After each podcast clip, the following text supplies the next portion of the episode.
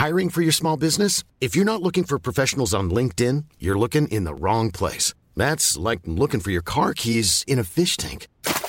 LinkedIn helps you hire professionals you can't find anywhere else, even those who aren't actively searching for a new job but might be open to the perfect role. In a given month, over 70% of LinkedIn users don't even visit other leading job sites. So start looking in the right place. With LinkedIn, you can hire professionals like a professional. Post your free job on linkedin.com slash people today.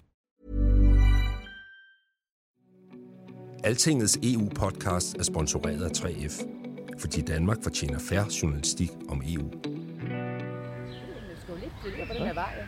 Lille Henokstrasse. Vi går igen.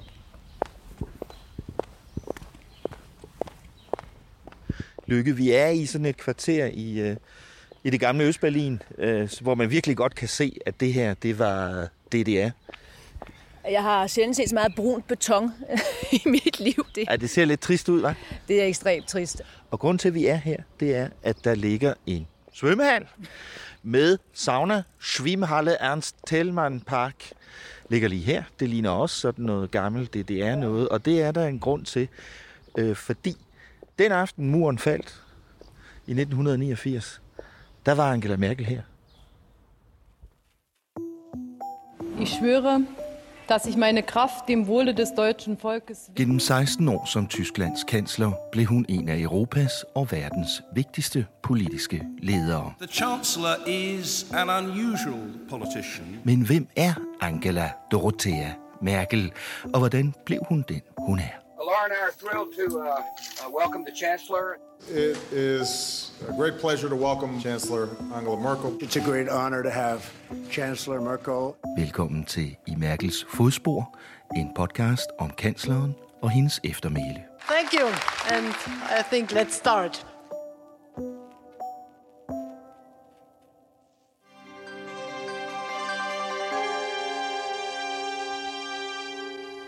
Titusinder af østtyskere strømmer i disse timer til Vesttyskland efter en jubelnat, hvor berlinerne dansede på muren, og hvor 40 års adskillelse mellem øst og vest endelig. Det er om aftenen og natten mellem 9. og 10. november 1989, at Berlinmuren bliver løbet over ende. Det signalerer hele jerntæppets fald og enden på den kolde krig. En ny epoke dæmrer, startskuddet lyder til en komplet ny politisk situation. Det åbner døren til en anden verden. En verden, som 35-årige Angela Merkel har drømt om hele sit liv i DDR. Lige siden barndommen på præstegården i Templin. Der er mange eksempler på, at Merkels liv kunne have formet sig helt anderledes. Murens fald er det største. Men som sædvanlig er pastorens datter ikke den, der forhaster sig. Det er 10 år siden, hun rejste fra Leipzigs Karl Marx Universitet til Videnskabernes Akademi i Østberlin. Og efter et årti som kvantekemiker og fysiker i DDR-statens tjeneste, skal Merkel lige tage en dyb indånding først. Det var jo en torsdag. Hvad gør Angela Merkel om torsdagen? Torsdag aften, der går hun i sauna, og bagefter drikker hun en lille en med de her veninder, hun har. Hun bliver kaldt Sauna Angie på det tidspunkt. Og hun har ganske vist set i fjernsynet den her meget rodede pressekonference med Günther Schabowski, som han jo så hedder, der og så var ham, der var nærmest ved en fejl erklærer muren for åben og siger ab sofort unverzüglich. Das tritt nach meiner Kenntnis ist das sofort. Unverzüglich. Hun tænker, det er fuldt, det kommer jo ikke til at ske. Det, er, det, det, det, det er noget, der er misforstået. Jeg går i sauna. Så hun sidder derinde øh, sammen med, med veninderne. Øh, og, ja, og Mens alle folk stormer hen til muren for at se, hvad der sker. fuldstændig. Hun har sågar ringet til sin mor inden og har sagt, at det er nok bare et eller andet. Altså, så selv da muren som er ved at falde, tror hun, simpelthen- tror hun ikke på, at det vil ske, og går bare i sauna. Hvilket er, er lidt typisk for, hvordan vi, øh, vi finder ud af, øh, at, at, at Merkel var og er. Ikke? Man skal ikke forhaste sig med noget. Man skal lige, når der sker noget vigtigt så, specielt, så skal man lige sætte sig ned og tænke sig om. Ja, så hun bevarer jo roen, som hun altid gør. Øh, man, der er også et tysk udtryk, der hedder Merkel. Den er med helt lige vente, vente, vente. I Teblin er der jo sågar et sted, hvor hun brugte en time på at se, om hun, turde at hoppe ned af en, øh, af en vippe. Øh, og der gik hun frem og tilbage, frem og tilbage, frem og tilbage. Det er sådan en metafor hen for tysk politik på den her badebro. Men apropos med at bade, jamen så sidder hun, bader hun rundt derinde, svømmer og sidder i saunaen. Men da hun så kommer ud, så kan du godt fornemme et eller andet. Vi skal også huske på, at Prenzlauer Berg var jo der, hvor det, det kirkelige miljø var, det var der, hvor alle dem, der bekæmpede systemet, boede. Og det vil sige, det var her, de begyndte at netop at løbe mod muren. Det gjorde man ikke andre dele i Berlin. Det var der, man kom allerførst ned til en grænseovergang med Bornholmerstrasse. Så kunne hun godt se, at der foregik noget? Der foregår et eller andet, det har hun kunne fornemme. Og så går hun så ned på den bar, hun almindeligvis er knejpe, hun almindeligvis lige sidder på, når de har været inde og, og afsvitsen, som det jo så hedder på tysk, at man svider det hele igennem. Øh, og, og, og så kan hun godt se, der er altså sket noget, og så bevæger hun sig ned mod Bornholmerstrasse. Og hvad sker der så, da hun kommer derned? Ja, så kommer hun så igennem. Det er jo den berømte grænseovergang, hvor Harald Jæger jo så øh, har det personligt imod. Han er jo grænsevagt til at åbne den der øh, grænseovergang. Den beslutning bliver aldrig truffet nogensinde, at Berlinmuren øh, den, den skal, at den skal falde, så at sige. Men så kommer hun igennem, og så, så bevæger hun sig hele vejen ned til Kudam, altså Kurfürstendam. Øh, nærmest sådan går ud fra i, i EM-agtig jubel, fodboldagtig stemning. Alle mennesker stormer afsted. Øh, den meget kontrollerede Merkel lander op på sin familie, hun selvfølgelig aldrig nogensinde har mødt, og spørger så meget pænt, fordi det hun jo gerne vil, det er at ringe til tanten, der bor i Hamburg. Men hun har jo ikke, rigtig, nogen, hun har ikke nogen mønter, hun kan bruge, for hun kommer over fra Østtyskland, det kan man jo ligesom ikke proppe ned i en, i en vesttysk øh, mønttelefon. Sidder deroppe og drikker dåseøl, og har det vældig festligt åbenbart, men så på en eller anden tidspunkt, så tænker hun, ordnung må sein. Der er også en dag i morgen, jeg skal forske. Så hun bevæger sig så tilbage igennem samme grænseovergang, så hun så næste morgen er i stand til at stemple ind ved sit øh, forskningsinstitution Adlershof kl. 7.10 for så at fortsætte sit øh, forskningsvirke. Ich wohnte in der Nähe der Berliner Mauer. Auf dem Heimweg von meinem Institut ging ich täglich auf sie zu. Dahinter lag West-Berlin, die Freiheit. Jeg boede nær ved Berlinmuren, fortalte Merkel mange år senere i en tale på Harvard Universitetet i 2019. På vej hjem fra mit institut gik jeg forbi den hver dag, sagde hun. Bagved den lå Vestberlin og friheden. Hver eneste dag måtte jeg dreje af, lige før Freiheit abbiegen. Wie oft habe ich gedacht, das halte ich nicht aus. Hvor ofte tænkte jeg ikke, jeg kan ikke holde det her ud mere. Men så kom 1989, og det som mange af os havde troet umuligt, det blev til virkelighed. Das Jahr 1989. Was viele Menschen nicht für möglich gehalten hatten, auch ich nicht, es wurde Realität. Der, hvor der før stod en mørk mur, der åbnede der sig pludselig en dør. Öffnete sich plötzlich eine Tür. Auch für mich war der Moment gekommen, hindurchzutreten. Også for mig var tiden kommet til at gå igennem den dør, fortæller Angela Merkel. Jeg var ikke længere nødt til at dreje væk fra friheden i sidste øjeblik. Jeg kunne træde over den grænse og ud i det letzten Moment vor der Freiheit abbiegen. Ich konnte diese Grenze überschreiten und ins Offene gehen.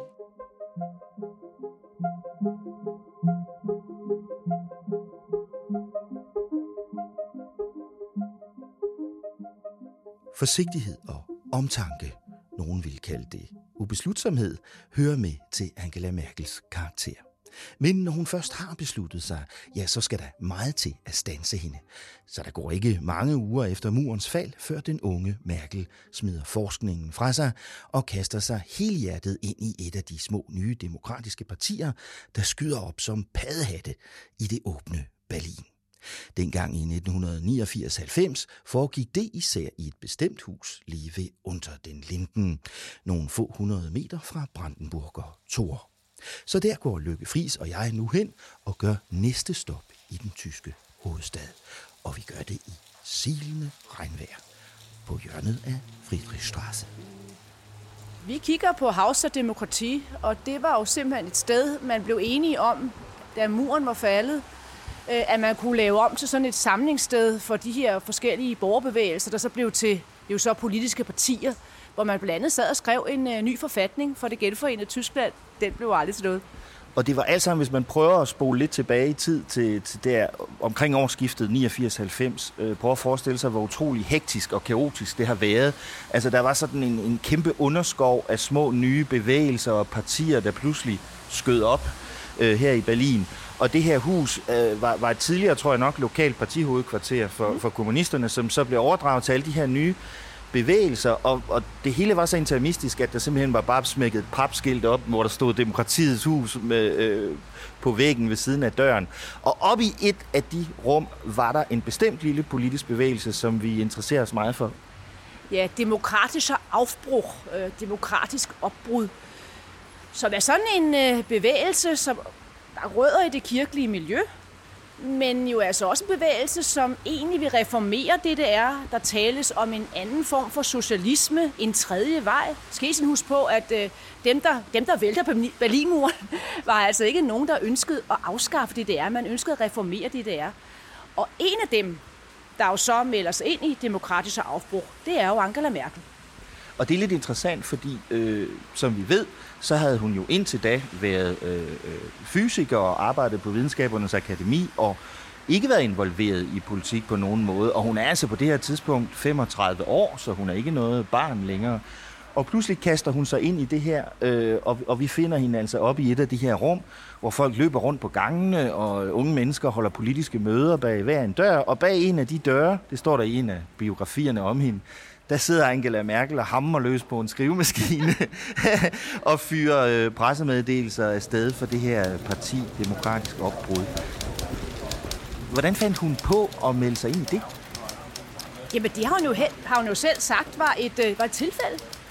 Øh, Angela Merkel har sagt, at øh, hun går på sådan en slags øh, partiturné øh, efter øh, at, at muren er faldet. Øh, hun ønsker at engagere sig. Nu giver det jo mening at engagere sig i politik. Det gjorde de jo ikke under kommunismen. Hun troede også, at kommunismen ville være for nu af til evighed. Så, men nu giver det pludselig mening. Og hun går så rundt i, i forskellige øh, bygninger nærmest, og, og ser på forskellige partier. De grønne er hun forbi, hun er også forbi SPD, CDU, konservativ, ah, det er heller ikke rigtig noget. Og så en eller anden dag har hun udtalt, går hun forbi Marienburger Straße nummer 12, og går ind der og siger, kan I helfen? Kan jeg hjælpe? Og, og så ja, det kan du egentlig godt. Og øh, så bliver hun sat til at øh, installere de her computere, der er lige kommet over, over fra Vesten. Og hun har i et interview sagt, at øh, jamen, hun var meget skeptisk over for, øh, for basisdemokrati. Og det her med, at man forelskede sig i sine egne øh, diskussioner. Hun ønskede, at der skulle handling. Og det mente hun så åbenbart, hun fandt i, i demokratisk afbrug, som altså var en af de helt, helt små partier, der så blev skabt øh, lige umiddelbart efter, at muren er faldet. Ich bin spät zum demokratischen Aufbruch gekommen, weil ich lange gesucht habe, wo ich mich engagieren soll.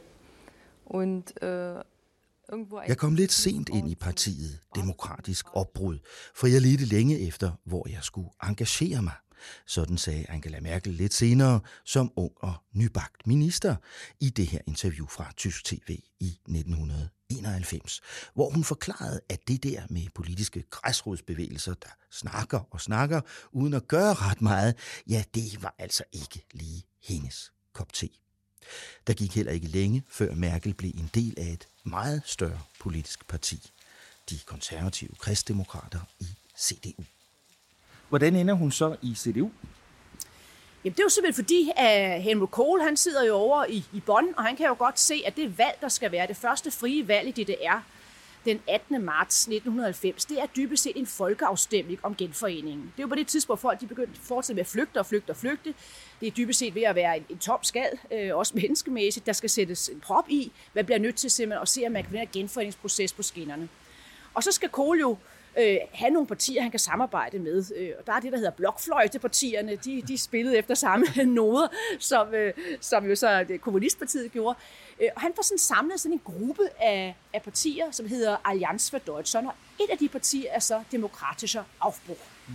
Men til at begynde med bliver der så skabt en, øh, en regering i, i Øst, som, som Merkel bliver involveret i, og hun er involveret i de her første forhandlinger.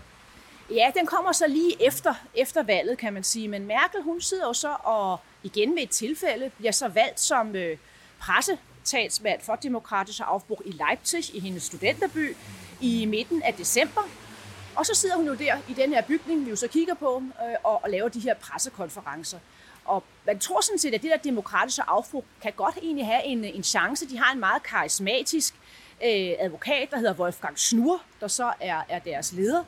Men ganske få dage før, at der skal være valg den 18. marts, der skal Angela Merkel pludselig lede sit hvad der på det tidspunkt være hendes, hendes, ja, hendes livsmareridt af en pressekonference, fordi det er blevet afsløret, at Wolfgang Schnur, han har været agent øh, for stagetjenesten og vel at mærke i 25 år. Og så skal hun sidde og håndtere den der pressekonference. Jeg tror, de første billeder, man egentlig har fra Angela Merkel, det er, da hun sidder der temmelig bleg og skal prøve på at styre det der. Men der er et ret stort drama, og det hele ender med, at det parti, som hun er gået ind i, de får 0,9 procent af stemmerne.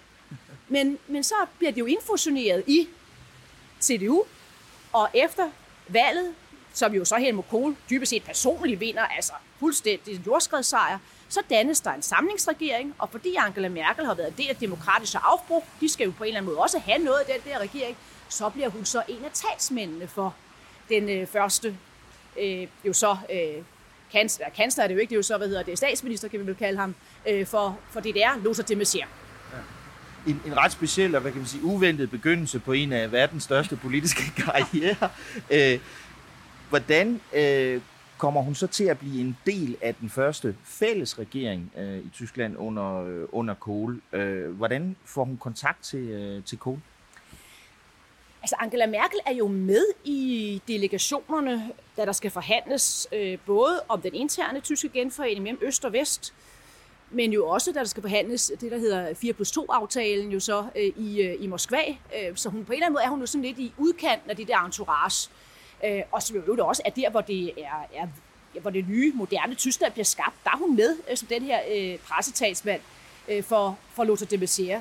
Men så på et eller andet tidspunkt, så begynder hendes ambitioner jo så at, at vokse, og, og så har hun altså magtinstinkt nok til så at spørge en af sine bekendte, kan du ikke skaffe mig en aftale med Helmut Kohl? Så hun øh, får mulighed for at tale med Helmut Kohl. Der tror kun, hun ser ham to gange, har samtale med ham to gange. Og der, øh, men det er altså nok til åbenbart, at da hun så bliver valgt, øh, der var så valg i Tyskland øh, i december 90, det første frie valg i det genforenede Tyskland, der bliver hun valgt, og så får hun et telefonopkald fra Kohl, kom over til mig i Bonn, jeg vil godt tale med dig. Men hun har selv i begyndelsen også, og, og mange andre, en fornemmelse af, at det til at begynde med er lidt symbolsk, at hun øh, får job i øh, Kohls regering. Jamen, der er, altså, hun har jo refereret til den samtale, hun har med Kohl, hvor det, altså det er jo, i dag vil vi jo sige, at, at det vil være totalt sexistisk at sige sådan noget, men han kalder hende over, og så siger han, du er fysiker, ikke? Eller han siger, siger selvfølgelig de på tysk, men altså, så, så du arbejder meget sammen med mænd. Kan du så egentlig overhovedet komme overens med kvinder? Og, og så hun tænker, hvad, hvad spørger han egentlig? Hvorfor spørger han om det? Og da hun ikke siger, at hun har problemer med kvinder, ja, så bliver hun jo så øh, ligestillingsminister.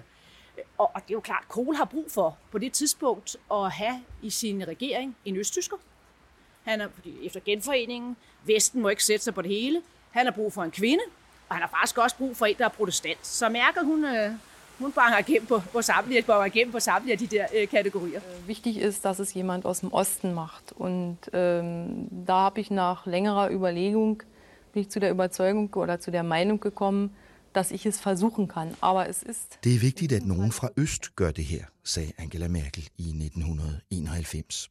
Efter længere tids overvejelse er jeg nået frem til, at jeg kan gøre et forsøg på det. Og så var hun lige pludselig en del af Helmut Kohls regering. Det var der ingen, der kunne have forudset. Så i, hun er midt i 30'erne. Øh, hun øh, har ingen som helst politisk øh, erfaring, øh, bortset fra de her forhandlinger om genforeningen. Hun har været fysiker og arbejdet på Forskningsinstitut øh, i, i hele sit voksenliv indtil nu. Og hun ligner jo stadigvæk en lille pige fra, eller en ung pige fra universitetet i Leipzig. og, øh, og pludselig er hun øh, minister i, øh, i en regering i, øh, i det genforenede Tyskland. Ja, hun ligner stadig bardamen for Leipzig, da hun så skal til Bonn, og det skal man altså også huske på. Altså, det er jo, regeringen ligger jo ikke her i Berlin, den er i Bonn. Man kan næsten ikke komme længere væk, og til noget, der er altså også altså, mentalt langt væk. Det her virkelig gamle Vesttyskland, den er en meget lille by, der skal hun så pludselig sidde der og, og være minister øh, for hele Tyskland.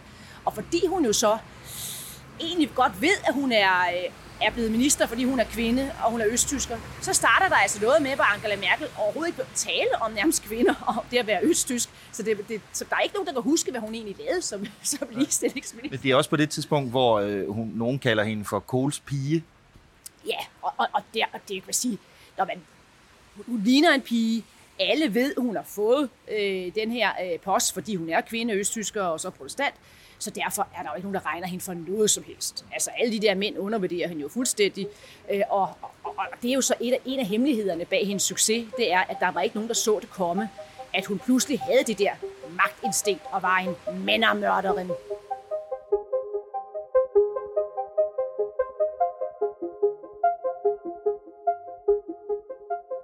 Ja, selvfølgelig er Angela Merkel også meget andet end forsigtig. Hun har også dramaet i sig, ligesom hos yndlingskomponisten Wagner, hvis opera hun elsker. Så Merkel viser sig også hurtigt som en politisk dræber, når det gælder. Ellers var hun nok aldrig blevet en af verdens mest magtfulde ledere i så mange år. Op gennem 1990'erne tager Merkel tilløb til det politiske fadermor, der ender med at gøre hende til formand for CDU og senere Tysklands første kvindelige forbundskansler.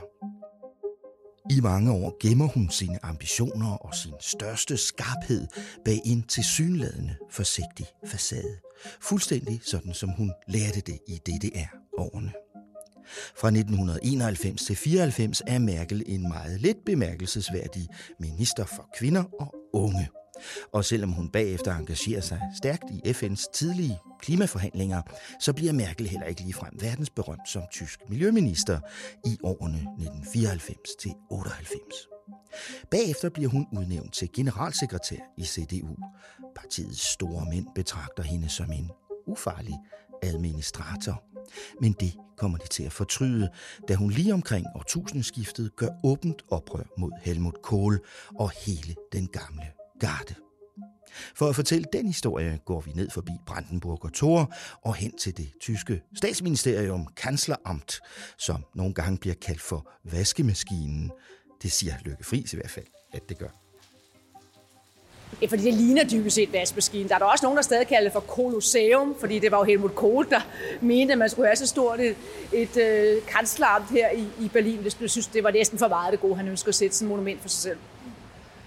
Som vi fortalte tidligere, så blev øh, Merkel, da hun i første omgang blev minister, blev hun kaldt Kohls pige og blev ikke taget særlig alvorligt. Men nogle år senere var hun jo altså øh, blevet øh, generalsekretær i CDU.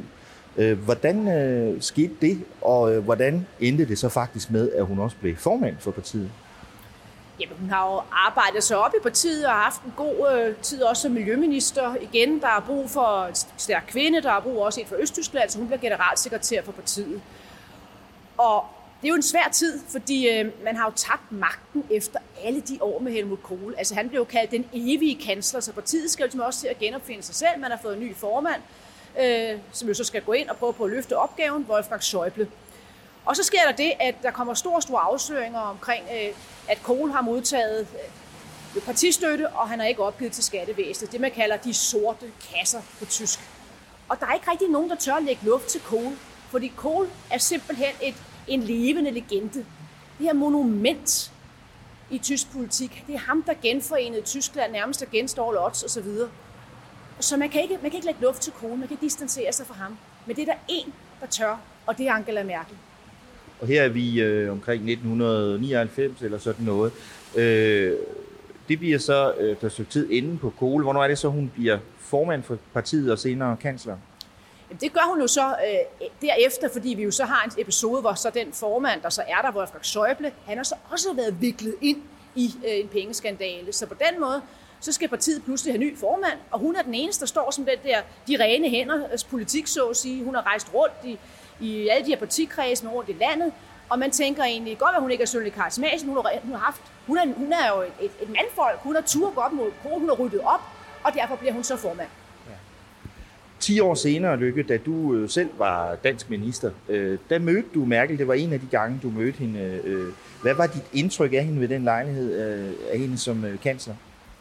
Forberedt til fingerspidserne, uanset om det var noget med øh, CO2-afregninger, eller, eller det var detaljerne i noget med, hvordan man skulle forhandle med de afrikanske lande, når vi taler klima.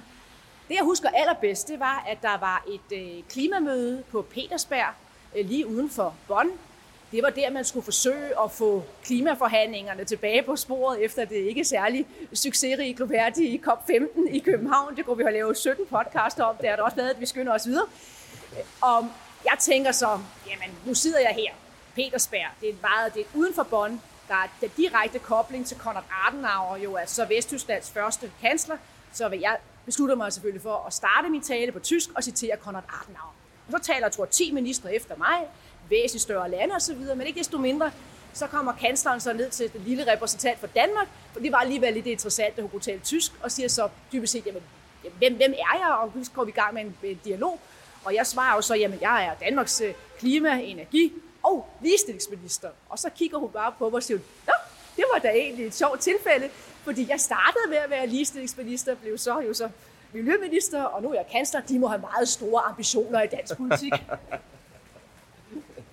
det var også ved den lejlighed, at øh, I plantede træ. Ja, fordi mine kollegaer, som jeg jo havde blandet blod med, min tyske kollega Norbert Røtgen, øh, næsten bogstaveligt talt, for vi sad jo dag ud af dag, netterne der, også dagene øh, under COP15.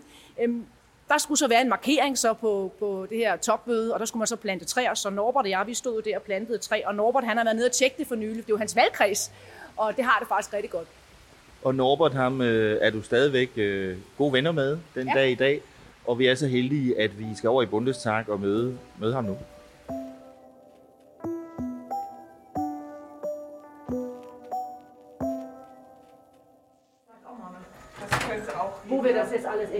Man skal igennem mange tunge døre for at komme ind til Norbert Røtgens kontor midt i det tyske parlament. Bundestag, eller Forbundsdagen, som har over 700 medlemmer. Fra 2009 til 2012 var Røtgen miljøminister for Angela Merkel, og selvom de to ikke altid har været gode venner, så har de stadig respekt for hinanden, og han var en af kandidaterne til at efterfølge hende som formand for CDU tidligere på året. Die haben mir meine Trillerpfeife abgenommen. Die haben die, da unten oder was? Ach so. Ich habe gedacht, ich würde jetzt das Parlament stören med mig Trillerpfeife. Lykke Friis starter med at fortælle, at sikkerhedsvagterne ved indgangen har konfiskeret den lille dommerfløjte, hun åbenbart altid går rundt med i sin taske. Spørg mig ikke, hvorfor. Men den tyske politiker synes, det er rigtig sjovt. I dag er Norbert Røtgen formand for det magtfulde udenrigspolitiske nævn i Bundestag. Da talen falder på kansleren, så nævner han som noget af det første dengang i 2011, kort efter katastrofen i Fukushima, hvor Merkel pludselig besluttede sig for at udfase atomkraft som tysk energikilde. Nuclear energy has always been had always been a highly divisive, controversial issue in Germany, and uh, the provocative extension uh, of the nuclear plants beyond economic reason was a provocation um, uh, which crippled only six months later with the catastrophe in Fukushima, and then the public support uh, diminished completely, and this led to a U-turn in German energy policy. Bare et halvt år tidligere havde regeringen taget den efter Norbert Røtgens mening forkerte beslutning at forlænge atomkraft i Tyskland. Men efter Fukushima lavede kansler Merkel en uvending i tysk politik. En beslutning, der rungede ud over verden. And did you realize at the time that this was a, a very important decision, not only for Germany, but also for other countries uh, in Europe, uh, Denmark, for instance, that Germany would make such a decision? Uh, in any case, we did not claim to be an example for others. Uh, we, of course, we will, always intend to be in line uh, and to suit into the European energy policy, which has been the case, but we did not want to be an example for others. Uh, it was a German controversy. In a way, of course, nuclear energy is a, a, a multinational controversy. Um, and um, so every nation and society has to take its decision. Of course, we noticed that uh, similar decisions were taken. However, we have also noticed that the uh, uh, extension of the life circle of even old and older nuclear plants, for example, in, in France, was taken contrary to the German decision to, uh, uh, to, to uh, get out of nuclear energy. Norbert Röttgen bliver betragtet som en af de skarpeste udenrigspolitiske eksperter i det tyske politiske landskab. Så jeg beder ham nævne de beslutninger i Europa og udenrigspolitikken, der efter hans mening har været de mest betydningsfulde for Merkel. Han starter med at pege på, at hun som kansler kæmpede for at redde euroen. What would you say are the major foreign policy decisions made during the, the tenure of Angela Merkel as Chancellor? Now, since we are talking about 16 years and we have seen a world unraveling, there are several, I would say. Perhaps the first one is uh, the German stance she forged and decided upon in the euro crisis, and basically and mainly the decision to keep uh, Greece inside the eurozone against the then finance minister Wolfgang Schäuble. And this was not only a decision uh, taken on Greece, but it was also a clear signal, for example, to Italy, to France, and that Germany is determined to keep the eurozone, eurozone together. So, major decision for the for the strength, the continuity, and integrity of, of the euro as our European currency. Nu er det jo ingen hemmelighed, at Merkel også blev meget upopulær under øh, eurokrisen, især i Sydeuropa. Men det betragter Norbert Røttgen som uretfærdigt. Og han trækker straks linjen frem til i dag, hvor Tyskland og Frankrig har fået vedtaget en kæmpestor milliardfond med støtte og lån til genopretning af EU's økonomi efter coronakrisen. And this was a strong signal again uh, not to uh, follow in a, any uh, dogmatic way a European policy, but she saw there is a northern southern divide uh, emerging uh, slowly but certainly within the European Union, and it required German action to fill the gap, to step in with an unprecedented and unseen a, a European solidar- act of European solidarity, particularly also German solidarity, and I think this also was a major step in uh, to preserve uh, European um, integrity and coherence. Når det gælder forholdet til verden uden for Europa, så fremhæver Rødgen først og fremmest Angela Merkels stramning af forholdet til Vladimir Putins Rusland. She has assumed, and with her for the first time a German chancellor, has assumed, uh, uh, with the consent of, of the European and American allies, a leadership role in the reaction to the annexation of uh, the Crimea by Russia. So we have seen a total fundamental shift to aggression uh, by Russia uh, towards Ukraine, the end of the European peace order, which was established in 1990 and we thought to be eternal uh, was disrupted 25 years later, and she assumed a leadership role by confronting Putin, uh, uh, imposing sanctions, organizing sanctions, Western European sanctions, uh, in order to make clear that this uh, must not be an example which is accepted by the international community. So I think this was a major policy uh, by her. Til gengæld advarer Norbert Røttgen om, at der stadig er meget at gøre for Tyskland og for Europa, ikke mindst når det gælder forholdet til USA og til Kina. The German public and the German political leadership has to internalize that Germany matters and to keep Europe together, to make Europe operational, operational uh, in the field of foreign policy, to forge a new relationship with the United States of America, which will not be the relationship as we have known it during the Cold War, to redefine our relationship to China, which will be the defining uh, challenge of international order uh, and influence all the other uh, relationships. Uh, that Germany understands both the leadership and our society that we have to take decisions and that we matter and that it is important how Germany decides. We have yet to really fully understand that. Både i Tysklands politiske ledelse og generelt i det tyske samfund er der stadig for lidt bevidsthed om, hvor vigtigt det faktisk er for verden, hvad Tyskland gør eller ikke gør, siger altså formanden for Forbundsdagens udenrigsnævn her. Ikke nogen uinteressant betragtning at høre fra en mand, der sådan set godt kunne gå hen og blive Tysklands udenrigsminister en dag.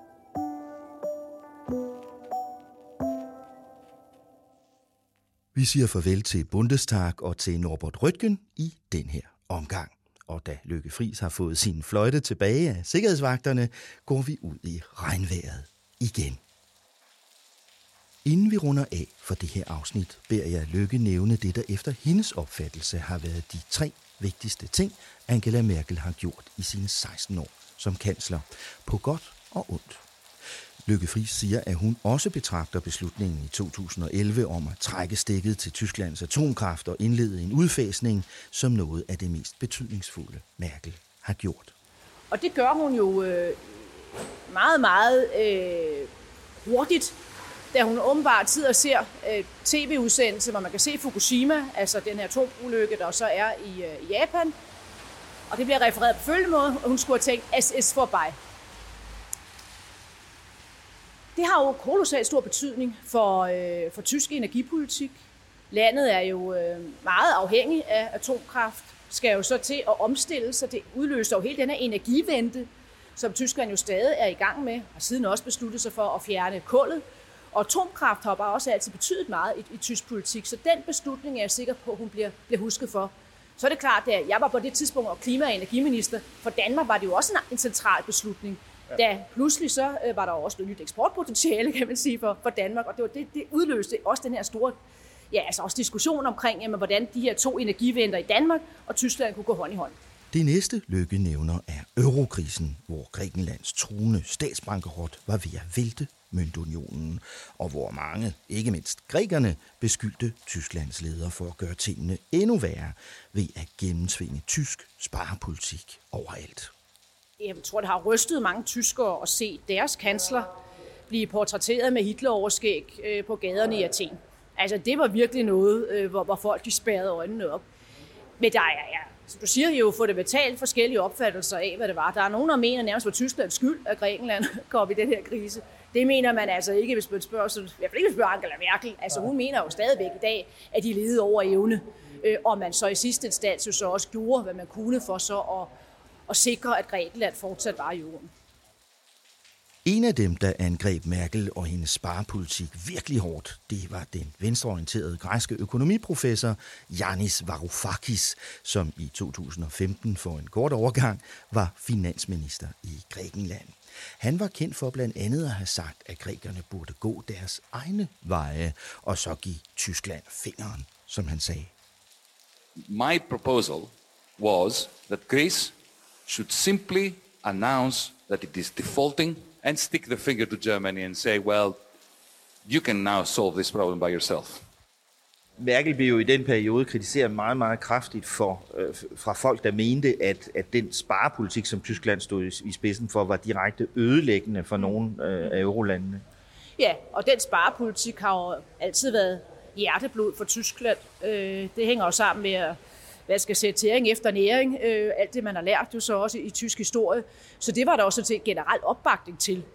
Og den politik, hun så førte, øh, det kunne hun lige akkurat få igennem det tyske parlament. Det skal man jo altså også huske. Fordi at det her med at skulle øhm, hjælpe Grækenland, sådan opfattede man det jo, at man skulle betale for deres overforbrug. Det, det var altså noget, der var meget, meget stor skepsis overfor også i den, i den tyske befolkning. Så hun var jo virkelig under stort pres, fordi hun jo også godt vidste, at hvis øh, Grækenland skulle forlade euroen, så kunne det udløse en form for dominoeffekt, men kunne også skabe ustabilitet på Balkan, og derfor er hun jo nødt til i sidste instans så at redde igen det europæiske projekt. Og det tror jeg nok hele tiden har været hendes, hendes ledetråd at holde sammen på EU-biksen, for nu at formulere det på den måde. Men man skal jo ikke være naiv. Det skulle ske på tyske præmisser. Og det blev det jo i høj grad også der. Så man, de fik lov til at blive i, øh, jo så i, i euroen, men de skulle så indføre alle mulige nye regler, jo så øh, den her jo øh, finanspagt, man så blev enige om, så alle skulle dybest set føre tysk politik.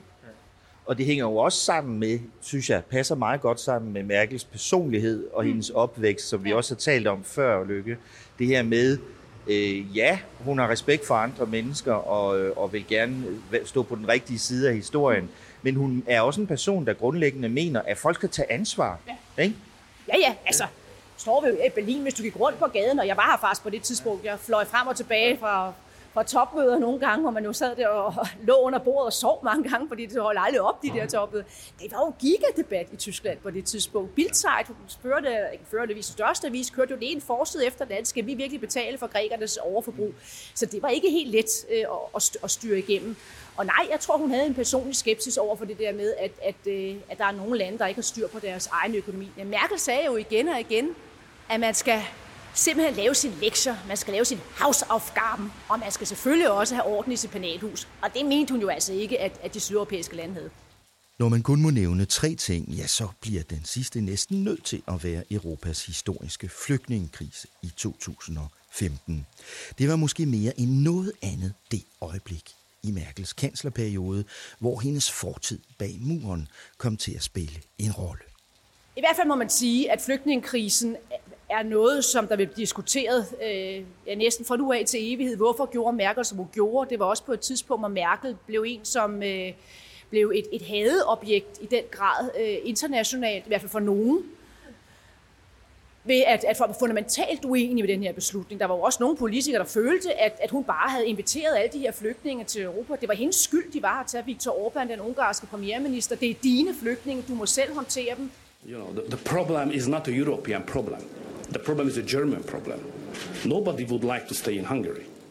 Og vi har schaffen das, som jo egentlig var en bemærkning, som faldt øh, kun et stenkast herfra på en pressekonference, som der ikke var nogen på det tidspunkt i hele salen, der reagerede på. Fordi det er et helt almindeligt tysk udtryk, men det blev ligesom om til, at hun skulle have sagt, at vi klarer det hele her, og bare komme, og vi kan integrere, ja. integrere så mange. det var sådan lidt en bisætning, det skal vi nok ja, klare. der er masser af andre politikere, der sagde, at det, det, det, selvfølgelig kan vi klare det her. Og så er det jo sådan, at, at øh, man kun kan forstå Merkels beslutning med ikke at lukke grænserne ved hjælp af magt. Hvis man, kan, hvis man har, har været på en mental rejse med hende øh, igennem hendes opvækst, og så frem til hun er kansler. Hun er, hun er jo simpelthen opvokset i Templin. Hun har boet bag jerntæppet. Hun har oplevet den glæde, der var ved, at, øh, at ungarerne i 1989 var villige til at lade østtysker, der ville forlade deres land, komme med tog til, til Vesten, til det frie Vesten. Så, så det her med at skulle lukke en grænse ved hjælp af magt, det var altså utænkeligt. Og det havde været utænkeligt for en hvilken som helst anden kansler i Tyskland. Das das hat ja keinen Sinn, denn man kann mit Willen sehr, sehr viel schaffen und wir schaffen das, schaffen das, schaffen das. Wir schaffen das, schaffen das, schaffen das. Wir schaffen das, schaffen das, schaffen das. Das liegt in unserer Macht, aber ich sage auch, es ist eine schwierige Aufgabe, eine außergewöhnliche Situation, eine historische Bewährungs Det her lille Wir schaffen das mix stammer fra det politiske satirprogram Jung und Naiv. Det var nok længe, inden vi kommer til at glemme de ord. Tak fordi du lyttede til anden del af I Merkels Fodspor, en podcastserie i fem afsnit, udviklet og tilrettelagt af Thomas Lauritsen, produceret af Henrik Axel Bugter og beriget med stor viden og begejstring af Lykke Fris, direktør for Tænketanken Europa. Hør med næste gang, hvor vi blandt andet besøger den danske ambassade i Berlin, og hvor vi får besøg i studiet af tidligere statsminister Anders Fogh Rasmussen.